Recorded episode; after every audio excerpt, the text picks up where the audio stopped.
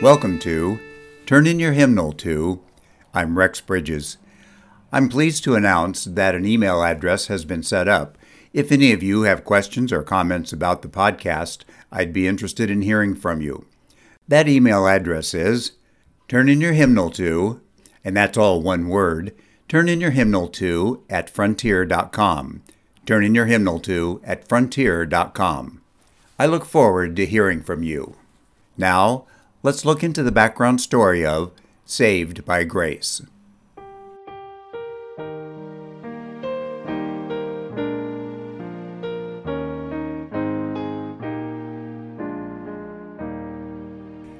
Saved by Grace, eighteen ninety-one.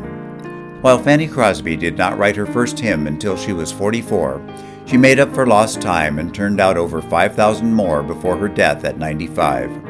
Her first, written February fifth, eighteen sixty-four, began with these lines, "We are going, we are going, to a home beyond the skies, where the fields are robed in beauty, and the sunlight never dies."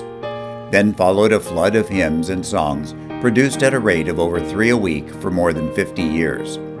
The first of her compositions to be widely received and used was written in eighteen sixty-eight. The title was suggested by her friend, Mister W. H. Doane, Cincinnati businessman and composer. "He asked me to write a hymn on Pass Me Not, O Gentle Saviour," said the author. "I worked on it until I felt it was a real prayer from the heart. The first verse was my soul pleading for the Saviour to hear my cry. Then I found a throne of mercy and the spring of all my comfort. And my soul rested not, but continued to cry, Savior, Savior, hear my humble cry," in the words of the refrain. Some see a similarity between Mister Doane's tune and the music of the Hawaiian national song, Aloha. He composed his tune for her stanzas in eighteen sixty-eight, and Queen Liliuokalani did not copyright her song until eighteen eighty-four, sixteen years later. However, in Fritz Kreisler's biography, the famous violinist speaks of Aloha as a quote-unquote Viennese ditty entitled, "We'll Go to Nusdorf Right Away." Nusdorf is a suburb of Vienna. He says that it was offered to the Queen by a German-born violin teacher from San Francisco who was commissioned by Her Majesty to write the national anthem. Later, she knighted him for composing Hawaii's most popular song. An article in the August twenty-second, nineteen fifty-three issue of the Saturday Evening Post states that Aloha is an old hymn tune, Rock by the Sea, with new words. A history of Christian work in the islands, published by Park Street Church, Boston, which sent out the first missionaries, mentions the singing of great hymns on the part of recent converts, and their enthusiasm for English and American hymns and songs long before Fanny Crosby published her first hymn. Consequently, the similarity must be purely coincidental. When her husband died, she wrote these moving lines after finding a withered leaf among his souvenirs. "'Tis only a leaf, a withered leaf, but its story is fraught with pain. 'Twas the gift of one who is far away and will never return again. He will never return, but I know ere long my spirit with his will be, and the old-time love shall be sweeter there, where I know he waits for me." Shortly before her death in nineteen fifteen, she wrote her last published hymn, which began with these words, "At evening time it shall be light." Just before her death, she penned her last lines, "You will reach the river bank some sweet day by and by." In eighteen ninety-one, she attended a midweek prayer meeting service at which Doctor Howard Crosby spoke. He talked on the twenty-third Psalm using grace as his subject. When he died very suddenly that very same week, blind Fanny Crosby said to herself, "I wonder what my first impression of heaven will be." A moment later, she suddenly answered her own question, "Why, my eyes will be opened and I will see my Savior face to face." When her publisher friend, Mister L. H. Bigelow, asked her to write a hymn on grace a few days later, she wrote the four stanzas and chorus of Saved by Grace in less than an hour. In eighteen ninety-four, while she was visiting friends at Northfield, Massachusetts, she was invited to address one of the religious conferences there by Ira D. Sankey, famous song leader and composer. After talking for a few minutes, she concluded her remarks by reciting the poem she had written three years before on grace. A reporter from a London newspaper took her hymn with him to England, where it was published in a newspaper. When Sankey found the stanzas in print, he prevailed upon George Stebbins to compose the music. When Fanny Crosby died in nineteen fifteen, her prayer was answered, because she had prayed in the chorus of her famous song, "And I shall see him face to face and tell the story, saved by grace."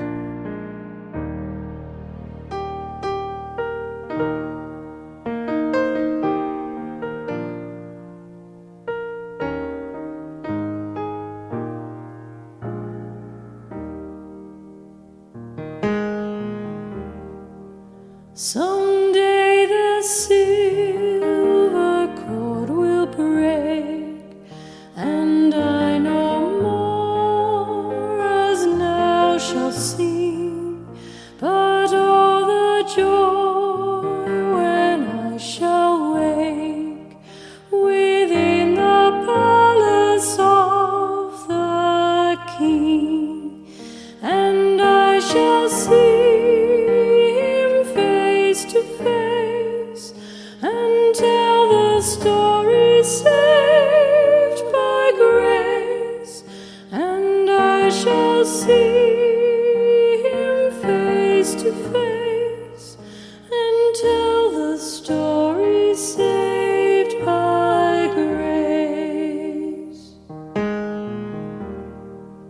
Someday my earthly house will fall.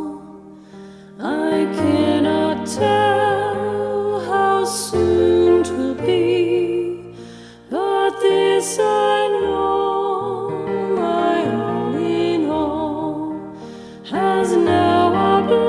In heaven for me, and I shall see him face to face and tell the story saved by grace, and I shall see him face to face and tell the story saved by grace.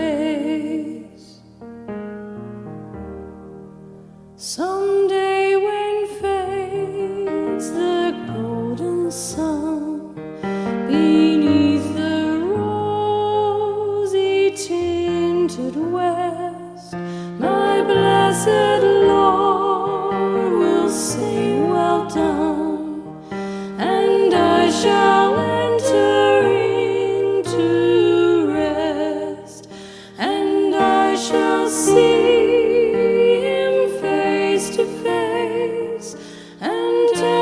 story saved by grace, and I shall see him face to face and tell the story saved by grace.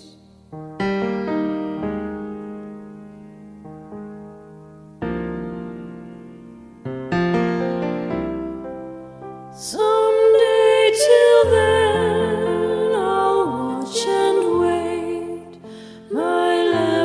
trimmed and burning bright, that when my Savior opes the gate, he'll take me to his world of light, and I shall see him face to face and tell the story saved by grace.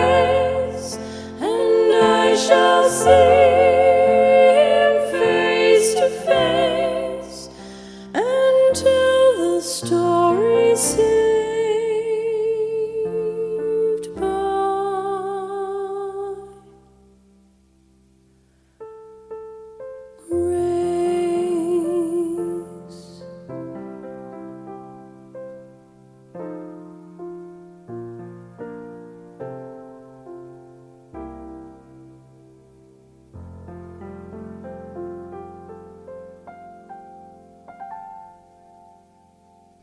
This has been Rex Bridges, reading from Living Stories of Famous Hymns by Ernest K. Emurian. Copyright nineteen fifty-five by Baker Book House Company. Used by permission of Baker Book House Company.